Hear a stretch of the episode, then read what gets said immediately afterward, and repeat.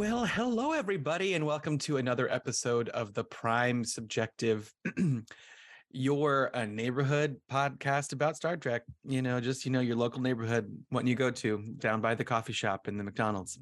We're here to talk about two episodes of Star Trek tonight, the first being Galaxy's Child from Star Trek The Next Generation, which is season 4, episode 16. And the second being the fourth episode from this new season of Picard, which is called No Win Scenario.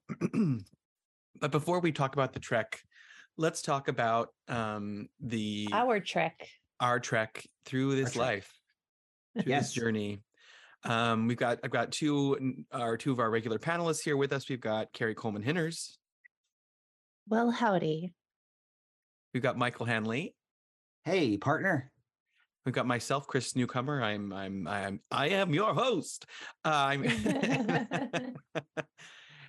so, Kari, how you doing? Yeah, I'm doing great. And I just thought to tell you guys today about. So, you know how it's annoying how you have to like eat 3 times a day. And make dinner every day and think like, what am I going to have for dinner? What am I going to have for dinner tomorrow? What am I going to like? It's exhausting. Like that's 95% of adulthood and being a human. Absolutely. I wish we were like snakes where you could just swallow a thing once a month. Wouldn't that be easier? No, I came up with a thing that's called, I guess I'm working on my routine with you guys. I guess this is my bit. No, we came up with a thing that's where we don't exactly know what we're going to eat for dinner, but we came up with like themes for our evening so that at least it narrows it down for us because, okay, Meatless Monday, Taco Tuesday, everybody knows that. So those were obvious, but we also came up with Wacky Wednesday, which means breakfast for dinner. A non-typical dinner item for a dinner. That's Wacky Wednesday. And we came up with Fun Food Friday. And that's where we eat food that's fun on Fridays. And then we came up with... question, what food falls under the category of fun? Well, anything that you think is fun, that would be fun to eat. So I was like, you know what would be fun? Jalapeno poppers. Oh, okay. Oh, yeah. I didn't make them yet, but I had that idea. Okay. And an S-word Sunday, which is really fun. Sword Sunday. Oh, okay, great. So that could be any food that starts with an S. Okay. So anyway, I'm open to other suggestions for themes of days, but that's what we got. Slippery Saturday, all food you can't really quite get a grip on. So lots of slippery food, slimy, yep. And then Thirsty Thursday, just a full liquid drink, day of eating, drinking. Yeah. Or Thirsty Thursday, but you take up the other meaning, and then everything you create has to be in the shape of very sexy people. Thirst Trap Thursday. Yeah, Thirst Trap Thursday. Yes. Love it. So yeah, that's just a share. That's just basically a share that I wanted to share with you guys. Good, I like that. Like a nice share. Michael, how you doing? Are you having any food-based days of the week? I am not actually. Me and my significant other have both been. Well, she for the past couple of days, me today. Have been kind of fighting a cold, actually. But before I drew ill, actually, I did spend some quality time with my family as we're building a bookshelf for my brother and their, because they're expecting sometime in June, which is very exciting. Got to hang out with my nephew number 1 a little bit as we were working on this bookshelf. That'll be a gift for nephew number 2. And it was delightful. We made an entire weekend of it, and it was so nice. So no, I'm doing great, but this food stuff, the food stuff days that I'm hearing about from Kari's plan, actually, this sounds really fun, and I think I need to figure out something to do about this. Yeah, it helps narrow things down. Oh, yeah. I like that. That's good. Yeah, Chris, how are you doing? Yeah, you did it. Okay, great. Yeah. I'm doing really well. Yeah, it's another Monday's upon us. So, you know, I got through the existential dread of going to work on a Monday, on a day when the climate is doomed. But other than that, it's been a great day. You know, no, we're not doomed. We're just, you know, really close to doom. No, otherwise I'm good. When it comes to food days of the week, normally for me, it's trying to be like, quote unquote, healthy, you know, Sunday through Thursday. And then Friday, it's like, what's the most foul, but just beautiful, tastes really good, horrible for me thing I can eat? Yeah. Like, is there a pizza that like a slaughtered, you know, boar can be on top of? And the boar has pepperoni for eyes, you know, something like that. That's sort of how my Fridays go food wise. Mm-hmm.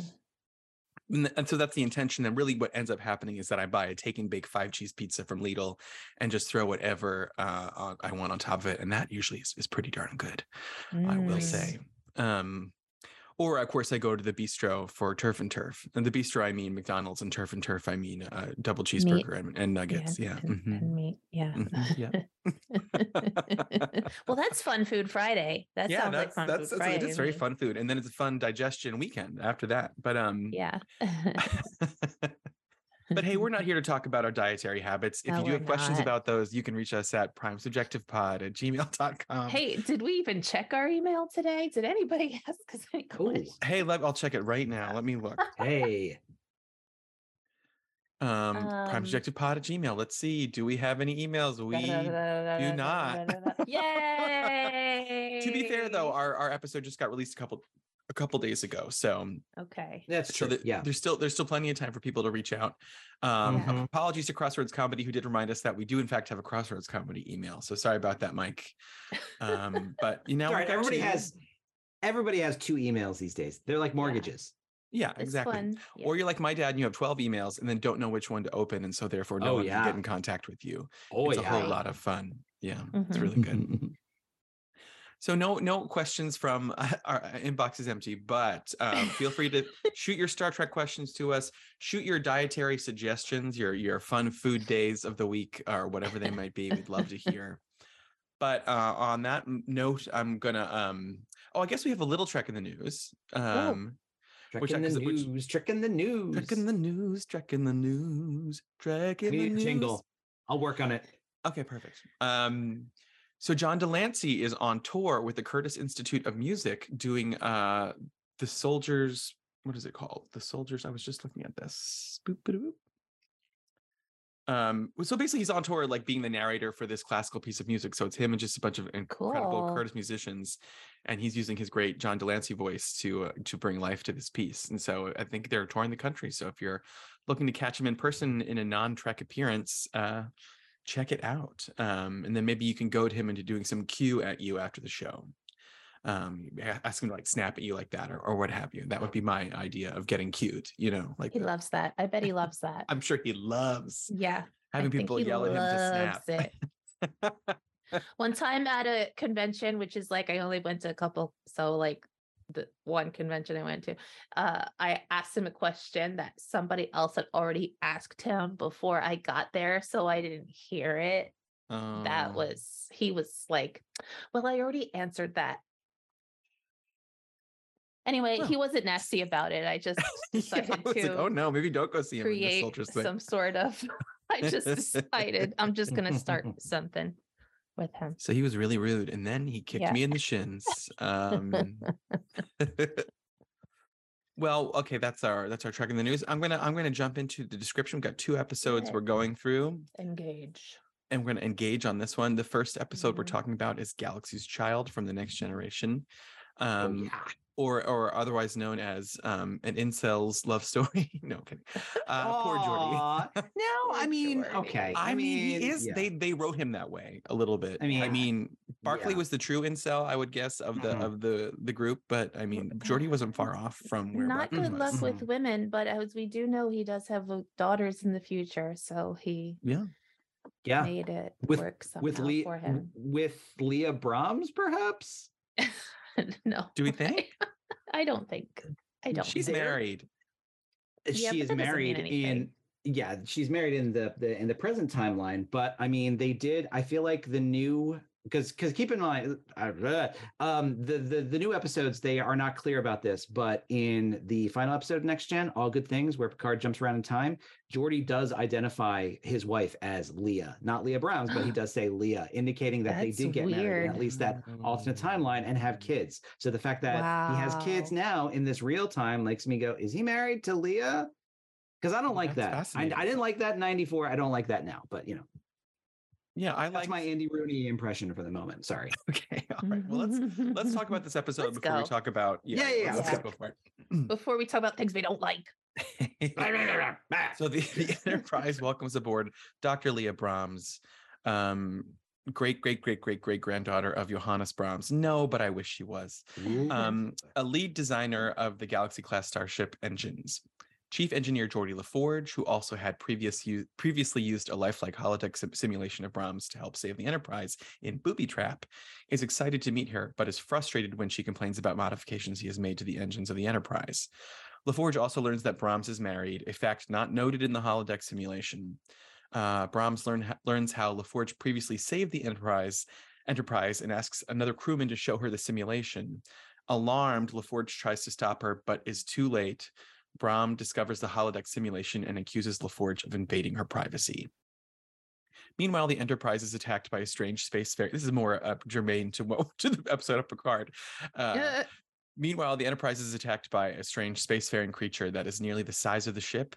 Taking defensive action, Captain Picard orders a low-power phaser burst on the creature, inadvertently killing it. Scanning the creature, Data finds another smaller entity inside of it, and the crew realizes the larger creature only attacked to protect its unborn. The crew performs a cesarean section using the ship's phasers as a scalpel to free the newborn. As the ship turns to leave, the newborn attaches itself to the ship and begins feeding off its power systems, imprinting on the Enterprise as if it were the creature's mother. As the ship's power supplies run low, the crew finds a nearby debris field, toward which the larger creature appeared to have been traveling, and realized it would serve as a better feeding ground for the infant. As the crew arrives at the debris field on the last of the ship's power reserves, they find they are unable to dislodge the creature. Worse, they also discover the creature is emitting radio signals, attracting more of its kind from the debris field. And they are heading straight toward the Enterprise. LaForge and Brahms put aside their differences and devise a solution, altering the frequency of energy to, quote-unquote, sour the milk, causing the infant to leave the ship and join the other creatures. As the Enterprise's power is restored, LaForge and Brahms make up and determine they can still be friends. Rather quickly, I will add that little, it's at the end there. They're like, oh, it's fine. Yeah. I like this episode for talking about it with our Picard episode because of the whole birth of a space entity and the vacuum of space. I'm sure it's not the only episode in all of Star Trek. I'm sure this has been done at least one other time. They mentioned Farpoint, which would have been more similar to what happened in this Picard episode, because they come in like weird anomaly turns into like a weird jellyfish creature or something. But I do like, I like that part of it. I like the part that ties into Picard. It isn't fun to watch Geordi struggle through interactions with women. I will say I didn't enjoy that part. And also his actions, not incredible. Like his, I would have given a pass. That I would have forgiven him for that. You know, Geordi comes on real strong. Real strong, and this is not the first episode they gave him coming on too strong to somebody that he was trying to date. Like, I don't know how I would feel if I was on that date. I try to think about it. And then his impassioned monologue. It's like, I just reached out trying to be a friend to you. It's like, no, you inappropriately created her on the holodeck. You could maybe apologize for that, or It felt weirdly gaslighty, the way it's like. Well, I was just, like the last time I do someone a kindness, basically, I invited you over for dinner and stuff. Just like that's not why you did it, buddy. Come on. No. They didn't. At the same time, though, like, I guess in his defense, they didn't really imply anything sexual on the holodeck, just more like he was clearly in love with this holo. Right. Right. Yeah. Character. But it's still creepy because, you know, if there were holograms and holodecks, people would be using them for sex. Like, that's an obvious thing. That's just like obvious. Well, I feel like Leah even assumes that's what's happening, honestly. I feel like, you know, I think she sees this and assumes it's even worse than it looks, basically. Yeah. I would. Well, yeah. Then she said herself, she was like, well, how do I know what other programs you have that feature my likeness? And it goes back to the whole thing, like with that episode with Barclay, like, why is it okay to recreate your coworkers in a holodeck? It feels like it shouldn't be. It feels like that should be a safety. There should be some rules surrounding holodeck use and who you can create and who you can't. There should be some privacy. Yeah. If you're working through something with somebody, then you get like a dispensation from Counselor Troy. And she says, hey, here's the override. You're allowed to create Riker because he's making you feel bad. And you can go in there and, you know, flog him 20 times or whatever you need to get over this. Probably something more therapeutic than that.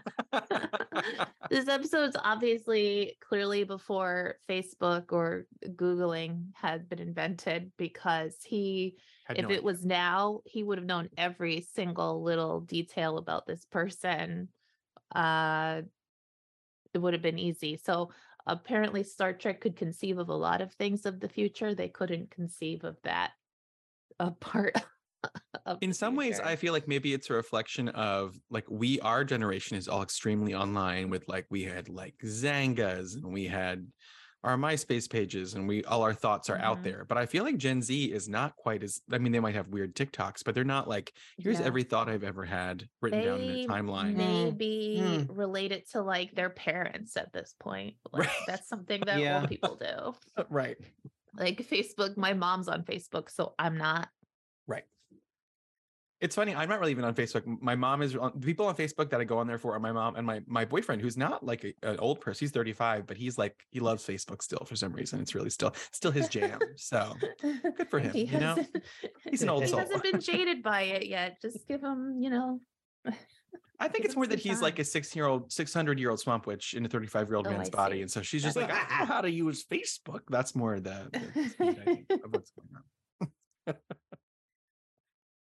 It's hard to tell in this episode. Like, usually there's an A story and a B story. I don't know which was the A story and which was the B story in this episode, because they both had equal weight to me. Yeah, I would agree. And how did they relate? They're so different from each other, but so how do they? Yeah, the two stories don't really have any kind of thematic significance together, aside from it's an engineering problem that the two of them kind of have to work out together. You're definitely, you're right. I'm going to make an arbitrary decision. The episode is called Galaxy's Child. I feel like that's more a reference to the space baby. So therefore the space baby is the A story. Okay. It's completely arbitrary. Maybe they were trying to infer some sort of poetic metaphor. They're not. No. Geordi, they're just like, look how awkward Geordi is when he tries to date. Isn't that funny? Yeah, hilarious. It's like unrequited love is Galaxy's Child, because it's immense but also unknowable or something like that. I don't know. I'm just making stuff up. Well, apparently, I don't think people were super in love with this episode when it came out. It seems. Oh, no? Oh, okay. It seems got a couple mixed reviews. But related to what we're saying, like people were saying, like, I don't know if we should feel bad for Geordi, you know, or feel sympathetic, which which props to people in the 90s who we would have thought maybe they were like, nah, sure, you know, he's the man, so I guess it's fine. And I like this episode. Cool. Yeah. and I like this episode because I like Leah Brahms as a character a lot. I think this is only the second of two times that we saw, well, aside from Lower Decks, you know, a couple of months ago. But I think that, you know, it kind of threads this kind of weird needle of like where Next Generation was a show that families could watch. So it was definitely, so all the stories are kind of told in terms that like young people can really get. But, you know, sometimes it's a thing where it's someone who is as old and hypothetically experienced as Geordi. It just makes you go like, Geordi, have you talked to a person before? I don't know. This just seems odd to me. Like romantically, like, I don't know. This just seems odd to me what you're doing, you know? I think the part where they tried to like make that okay or bring them together on that same point is when Leo was saying, oh, you know, sometimes I feel more at home with, you know, engine circuitry than I do with people. Sure. And what I wanted there was Geordi to be like, hey, you know what? Me too. But he was like, well, maybe you just haven't met the right people. And I was like, no, that's creepy. I remember this episode as being awkward for Geordi, but I hadn't watched it in a long time. And I was like, this is cringier than I remembered. I was like fighting myself to fast forward through the scenes. Like, I can't watch it. I mean, about it, I do love a cesarean section performed with the phaser banks. I mean, that's kind of cool. Oh, yeah. Good job, Dr. Crusher, you know, space cesarean. Yep. What other episodes can you guys think of besides this one and Farpoint that has a being that actually lives in space? I remember there was a Voyager episode where they were trying to mate with Voyager.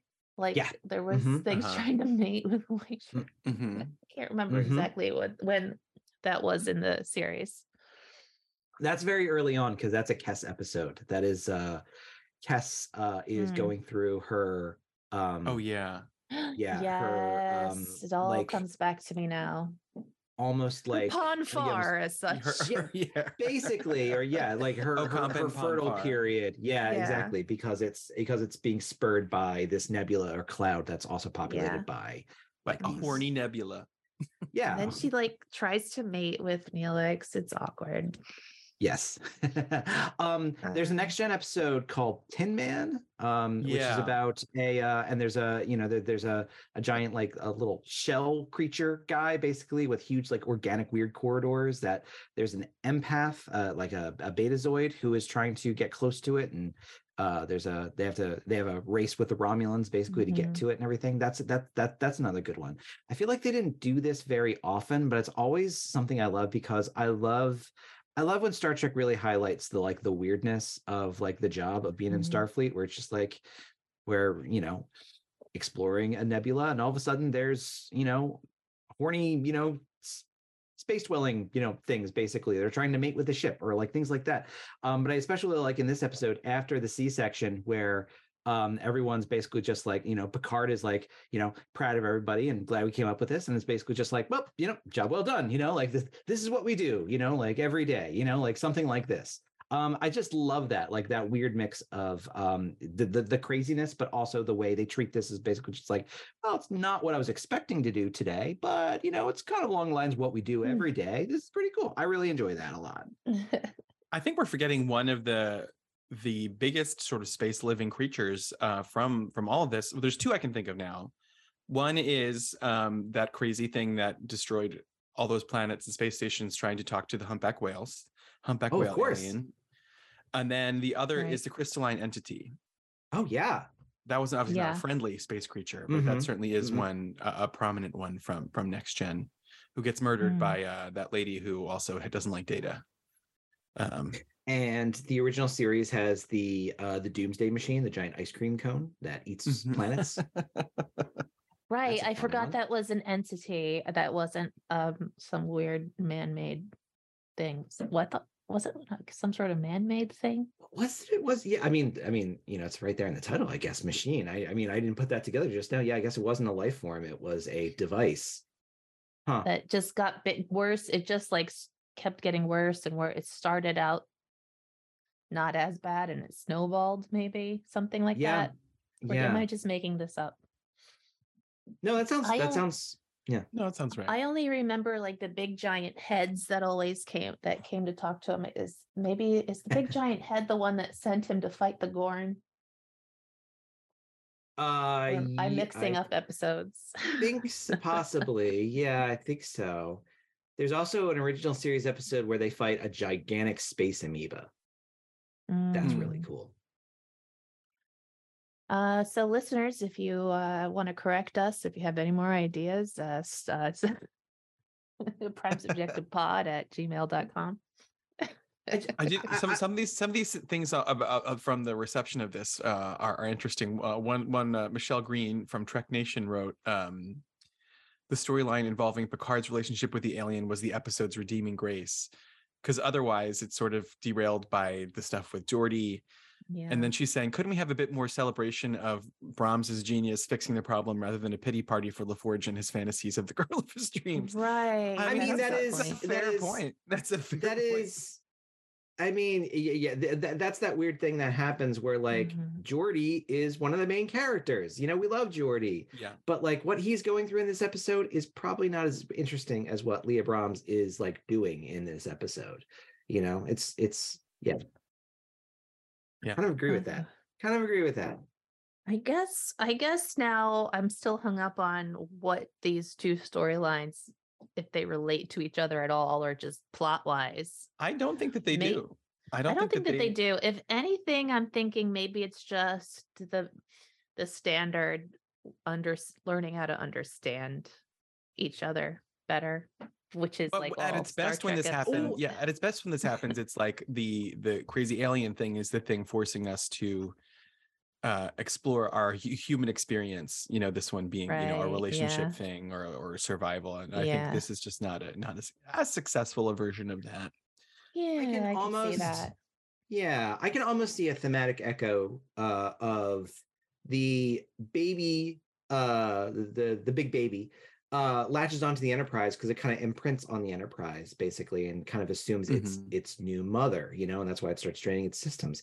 Much in the same way that Geordi basically gets the wrong impression of Leah Brahms because of a limited frame of reference, I suppose. And he gloms onto her and she can't shake him off, and she has to spoil his.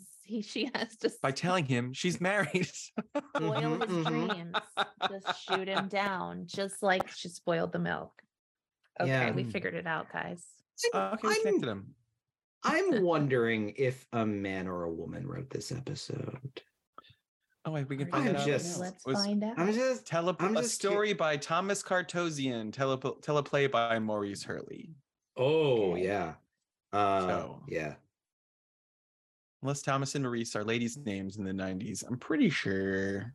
I'm pretty sure Maurice Hurley's lawyer. Please cover your ears, Rebecca. I'm pretty sure Maurice Hurley is actually behind the scenes, kind of one of the kind of person who the most people have the most nasty things to say about from the making of. Oh, really? Show. Yeah, I think so. He wrote a lot of Star Trek. Yeah. But personality wise and, you know, producer wise, basically, I think I want to say, this is, you know what? Forget I said that. He did pass away. Forget I said that. Honestly. In 2015. Why? This is conjecture based on the dead. He did introduce the Borg, so without him we wouldn't have the Borg. So and blamed for the firing of Gates McFadden. Oh shit. Okay, all right. Thank you.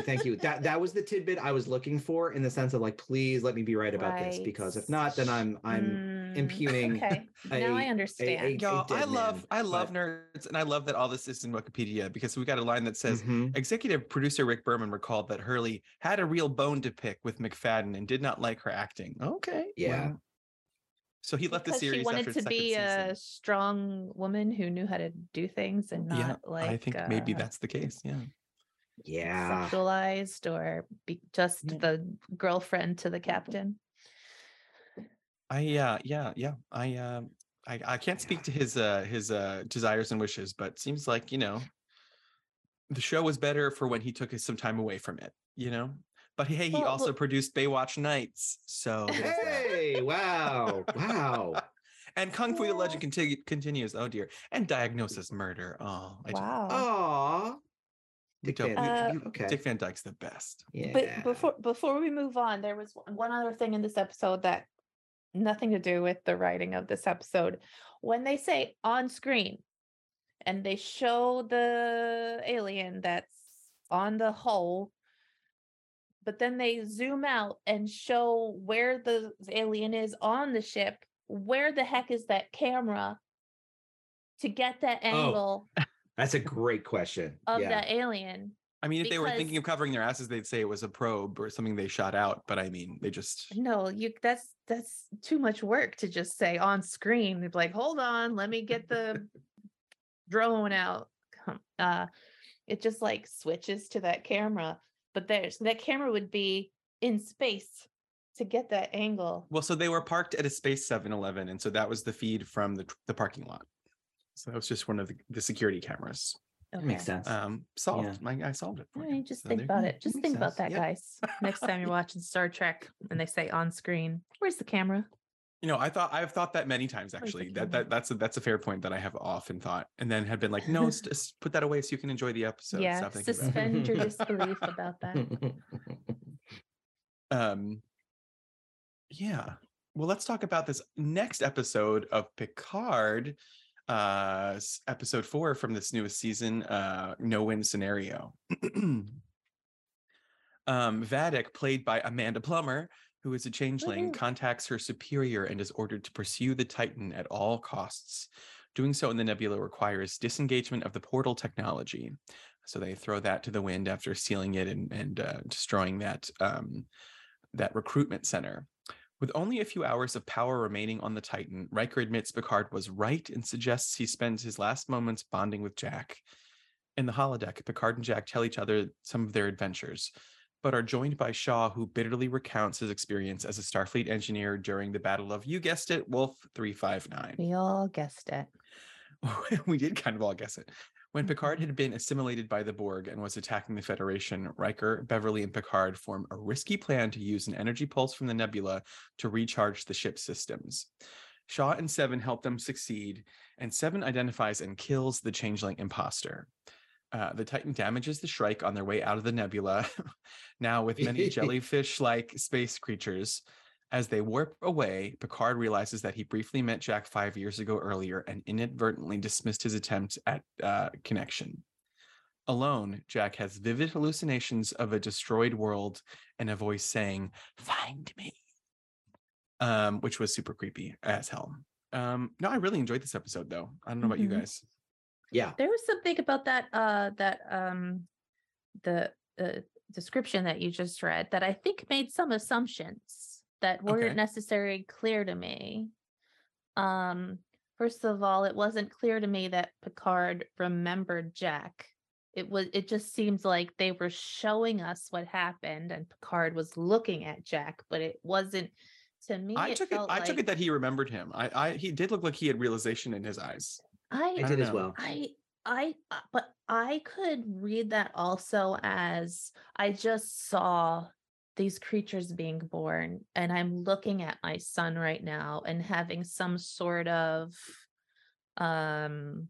emotional moment of realization that maybe he didn't know his son. He wasn't there at the birth of his son. Like, it could have been other explanations to me.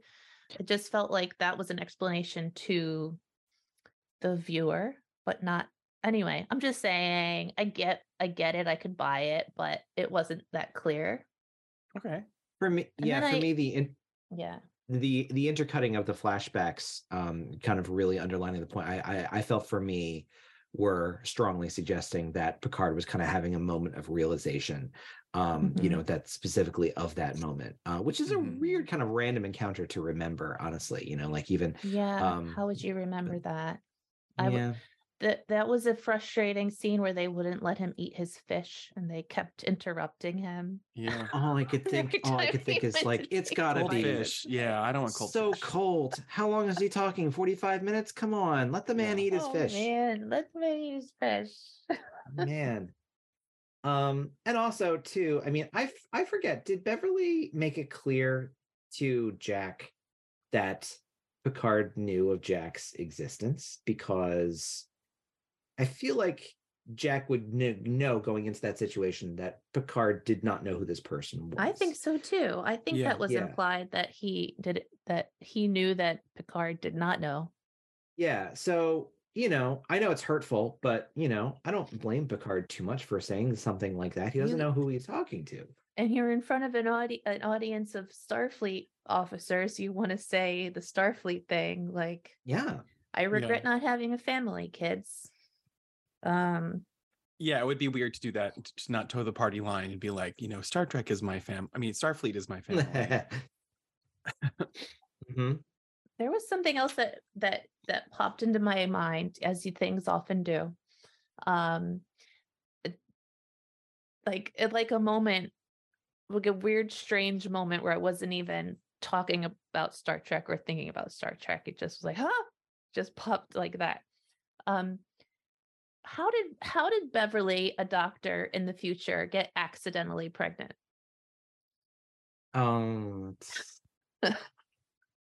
Maybe she thought she was just past a certain age and didn't think it was a possibility. Suspicious to me. Well, if you're a doctor in the future, you take your birth control hyposprays and you've got a real handle on that. Like, you've got a solution for everything in the future, and especially Beverly Crusher. So if she got pregnant accidentally by Picard... Well, maybe it wasn't. I feel like birth control would be 100% effective in the future. I'm just like, it's a weird loophole that I'm not. Yeah, I just thought of. Maybe there had been some recent ruling in the Federation that overturned or outlawed very maybe she was currently prevalent and accessible form of birth control, and I'm just spitballing here because I'm not taking inspiration from anything, but I feel like maybe that had nothing to do with that episode. I just had to get that off my chest. I mean, it's the math's a little fuzzy on all of that. I would say the math's fuzzy. The math is fuzzy really on fuzzy. It.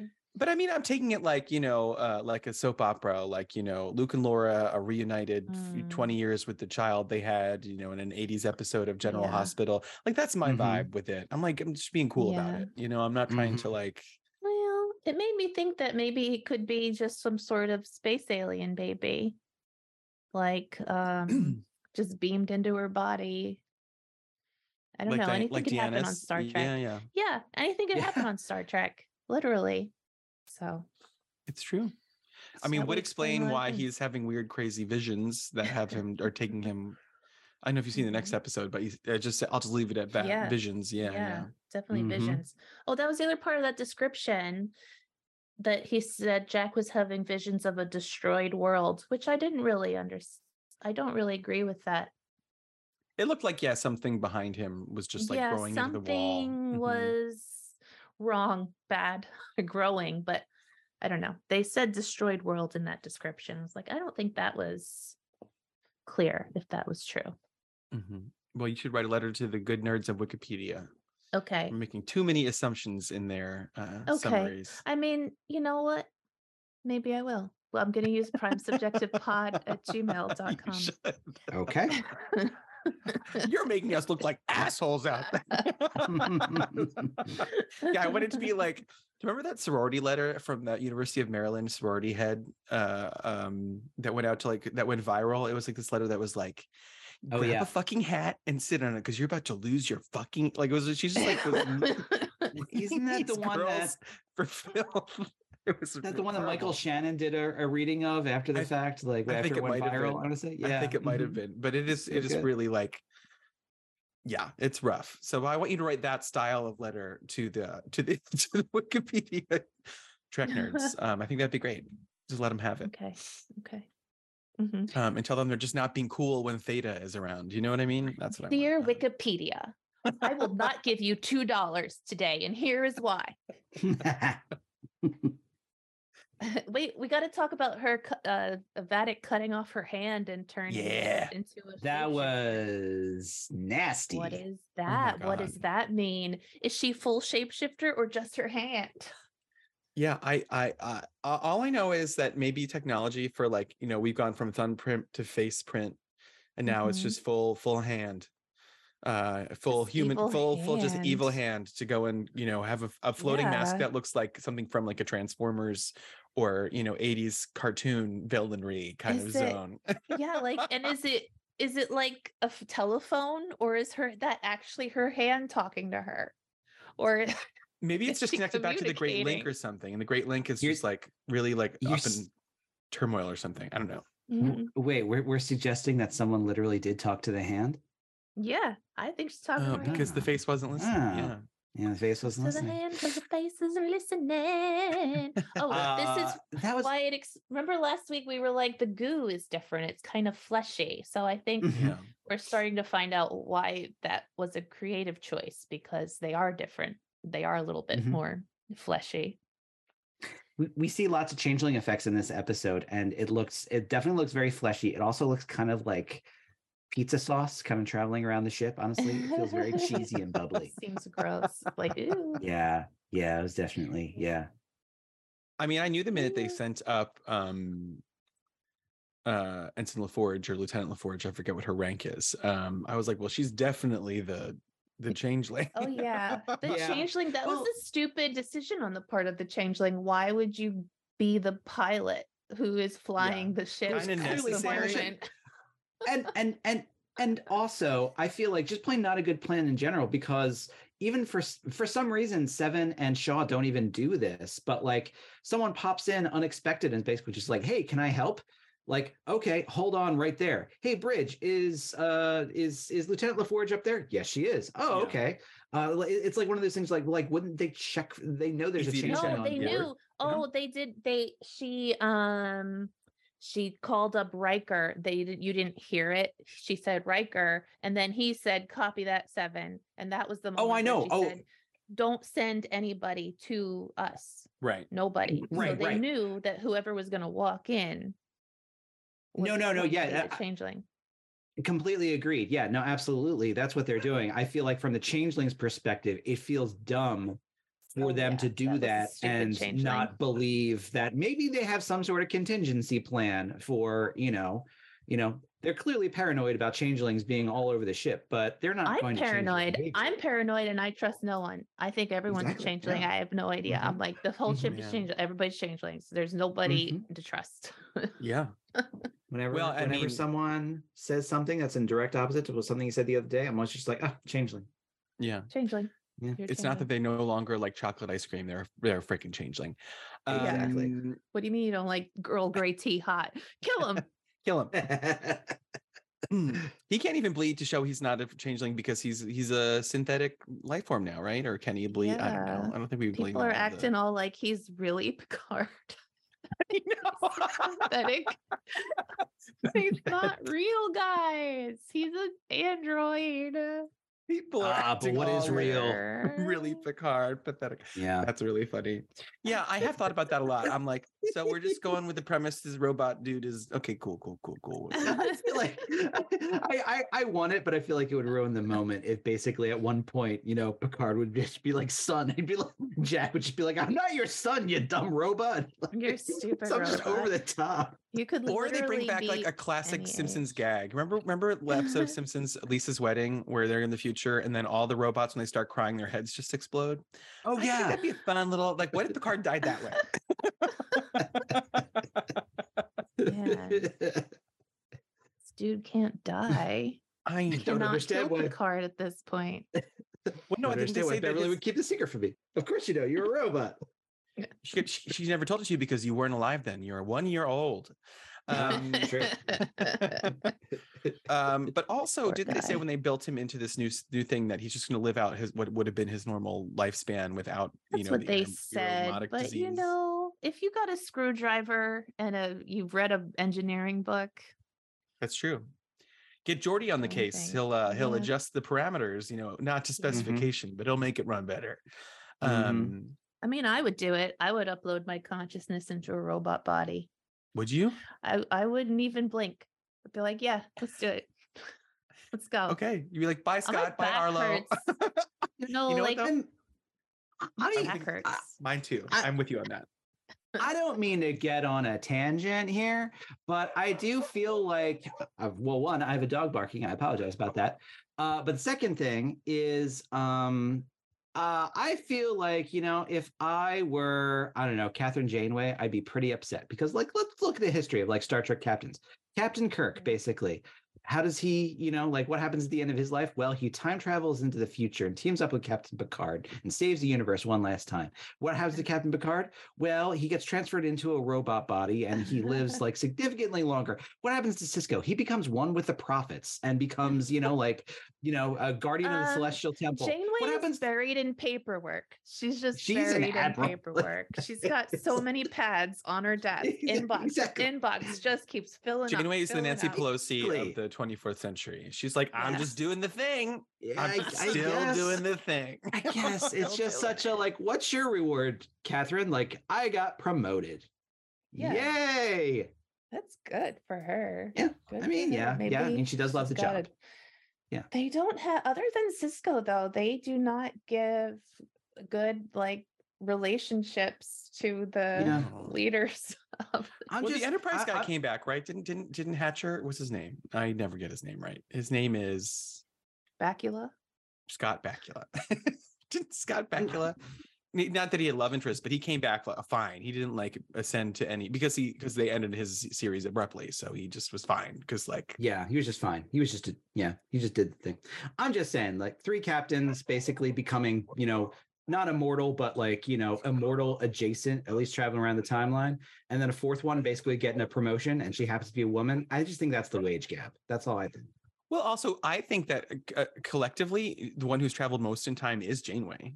She traveled a lot. It's true. You know what? That's a good point. So like sitting still and basically going to a job every day where she's like, I'm not time traveling anywhere. That's got to be amazing for her. She already time traveled from a different timeline to the past to infect the Borg collective. Yeah. As the admiral. And then, so I think she's got, she's back in the Delta Quadrant looking for Chakotay, if you believe Prodigy. That's what she's up to. I think that's on a similar timeline. I think Prodigy is on a similar timeline. Yeah. Makes me think that happened on that planet where they had to stay for a little while. I definitely think that. What do we think of Shaw in this? That's right. What do we think of Shaw in this episode? Well, in this episode, I didn't think about it in the previous episode, but I was like, he sure gave up his captaincy real quick. Like he was like, you deal with it. And I'm like, that's kind of weird, isn't it? Yeah. Mm-hmm. But I think the actor has a cold. That's what I was like. I think the actor has a cold. He seems very stuffy. But that makes sense. Okay. Yeah. No, but I think they wanted him to be available to do this monologue on the holodeck about Wolf 359, and the chance that he's alive all simply because a superior told him to get on a ship when he could have just been, a body left behind. It is crazy how they put Picard back so quickly.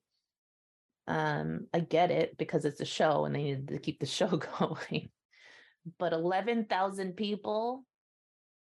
I know it wasn't your fault, Picard, because you were assimilated and we unassimilated you. So it wasn't really you, but still. Didn't also like three members of Voyager get assimilated and unassimilated too? It's true. They weren't as like hooked in as he was though, or maybe they were. This was what I was complaining about in the previous seasons of Picard. Last season, Seven is shooting all of the recently assimilated Borg, saying they're not human. Shoot them. While a couple episodes earlier, they were rehabilitating Borg who had been Borg for years and you would just see like all you have to do is separate them from the collective and after a while they start getting their human things back. So you gotta make up your mind, are they expendable or are they human? This was Ensign Lynch. Sorry. I keep thinking about Shaw because like I really like the character, like even in moments like this when like he's relinquishing command and he's yelling at Captain Picard, because I feel like they're painting this picture of this guy who is a good captain, I think, but he has no ability to cope with the weird curveballs that being in the Federation, being a Starfleet captain can throw you, where it's like, one day you're just doing your thing, and then the next day, you know, an admiral comes in and he's effectively commandeering your ship and dragging you into like some conflict and everything. And it's like, yeah, Shaw's the guy who's like, I just wanted to go to work, man. I didn't want to get pulled into an anomaly. He didn't want to do it. You know? He was like, you're going to be really bored here because we're not blowing up any ships. We're not crash landing anywhere. We're just doing our job and going home. That's what I want to do as a Starfleet captain. I'm not trying to have, you know, zany adventures across the galaxy. I just want to do my job, get all these people safe home, safe and sound. Yeah, he's the equivalent of a 9-to-5-er. He's just like, I'm just here to do my job. I'm not trying to go at any extra miles here or, you know, break protocol. Yeah, which you gotta respect. You know, you can't everybody be Kirk, be chaos out there. Yeah, and so like I liken that to, and I link that to, you know, the scene he has with you know, talking about, you know, the Battle of Wolf 359. I like this idea of him basically kind of pointing to Picard as basically just like, you know, you keep giving me things I don't ask for, you know, like when I was a young ensign or whatever. And now when I'm a captain, basically all I want to do is kind of do this thing. And you just got to make things difficult. And I just don't know how to deal with that. You know, which I think is fair. You know, I understand that. I also think it would be very funny if Captain Picard, like every time someone wants to talk to him about his Borg past, if he could be like, oh, that wasn't me. I'm a robot now. Yeah, that's true. That's very true. He was not he's no longer former Borg at all. That's right. Wouldn't that be a great gag? Wouldn't that be a great gag? Actually, like, none of my human part is left. So I'm not sure. Whenever there's a conversation Picard wants to have, is always just like, oh, yes, I remember that thing from my past. Or whenever it's one that he doesn't, he's just like, that wasn't me. That was a robot. I'm a robot now. Or if he gave me a real creep about it, he's like, before I ascended to my synth hood or whatever, I just like, took a real like... Like uppity robot sort of, you know, approach to it. He's like, you flesh bags think you know everything, or something like that. I think I'd really enjoy that. You bags of mostly water. That'd be awesome. Ugly bag of mostly water. Ugly bags of mostly water, which is like, I feel like that all of the time. Oh my God. What was Raffi and Worf doing in this episode? They were not. They did nothing in this episode. They were not in this one, so they were okay. Yeah, that's why they're big time in the next one, but they're big time in the next one, but not next week. Yes. I like that they're using the holodeck, but part of me wishes I was like, okay, can we you know, see some other stuff? And why are they using that set? Yeah, that set was like, okay, it's not that great, like. And we don't have that much nostalgia connected to it ourselves. We're like, you've been here a couple times, I guess. But I guess it ties in because they have a lot of flashbacks there with him and Will, it seems. It's because that's what the set they built. Exactly. I get it. Listen, I understand something's coming out of money. I get it. Yeah. It's crazy that I did enjoy Commander Riker hurling an asteroid at the Shrike. So that was pretty cool. That entire final sequence was amazing. I loved that. I loved the birth of the space jellyfish. I loved the tech talk basically of them figuring out the way out of it. The minute Beverly Crusher starts talking to them about how like these are actually contractions, I was basically just like, I love this. This is amazing. It was so great. Yeah, no, I think it was well done. I think Frakes directed it. I think it was well directed. I think he directed it better than he acted, but that's fine. I liked to, I like the scene in the conference room where basically, you know, they kind of have to talk Riker into it. And they basically have to appeal to his like, look, we've been in this room before and had even like crazier ideas and they've worked out, you know, like you have to trust us.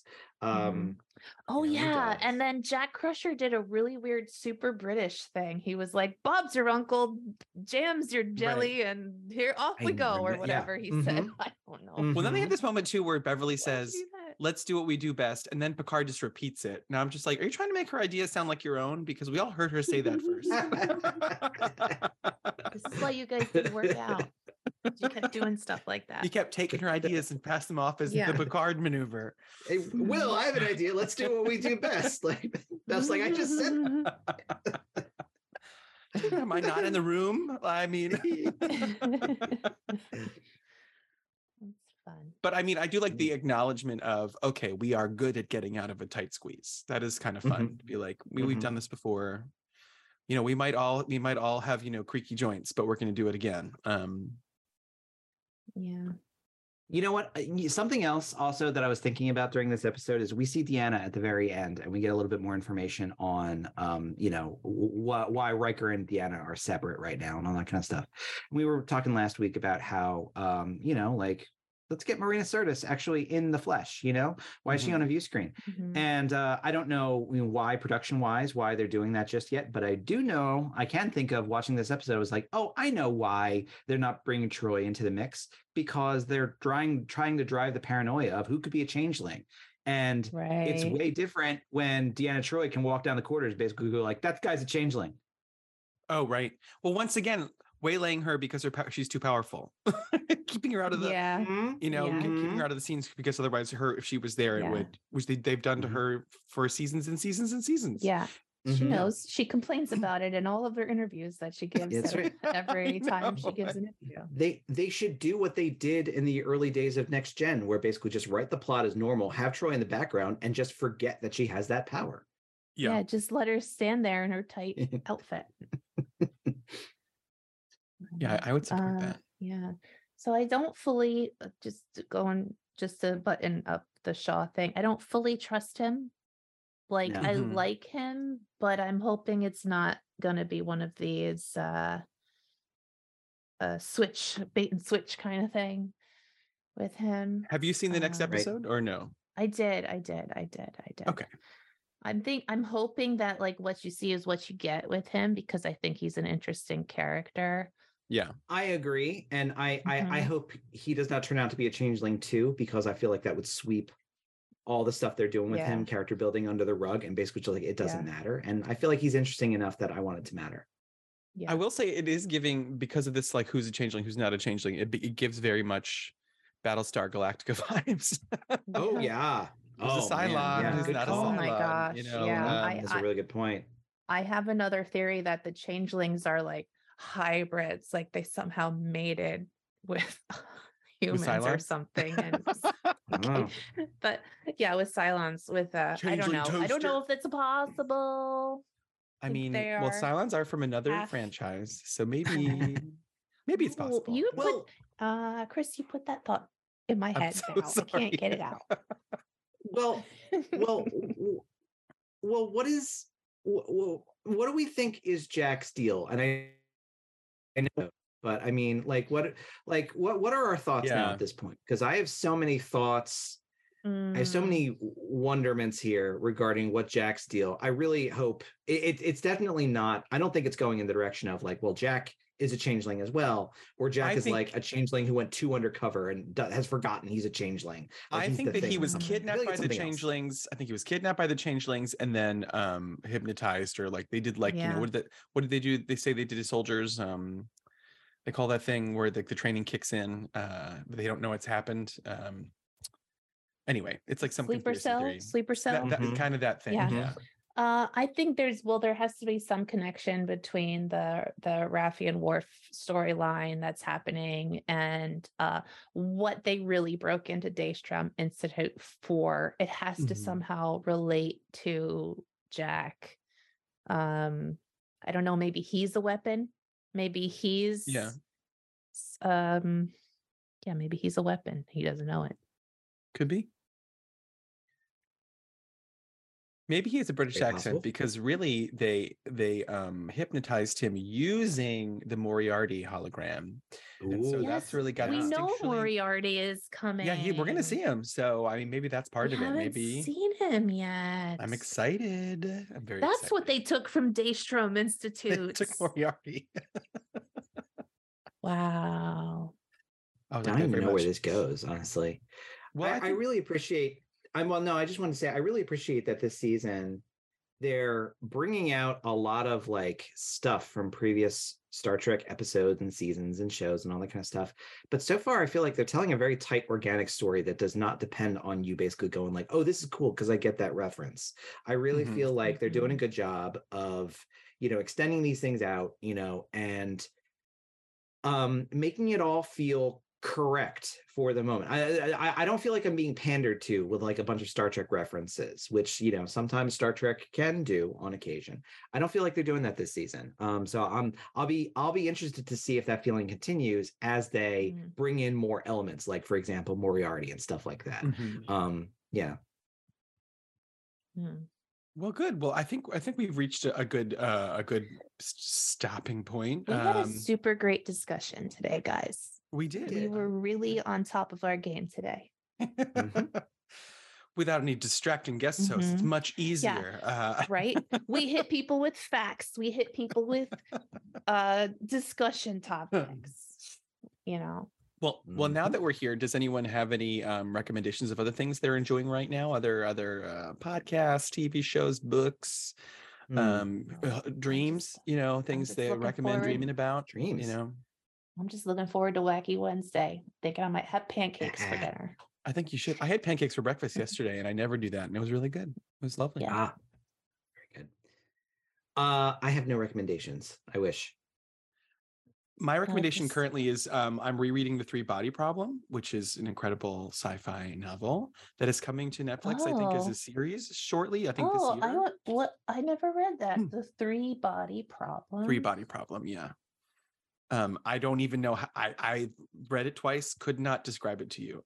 I know what happens, but like it's so hard to explain like how it's like aliens and metaphysics and like, yeah. I'm the kind of person where the less I know about something, the more I will like it if I read it or watch it. Okay, cool. I get so annoyed when trailers tell me anything. I have to stop.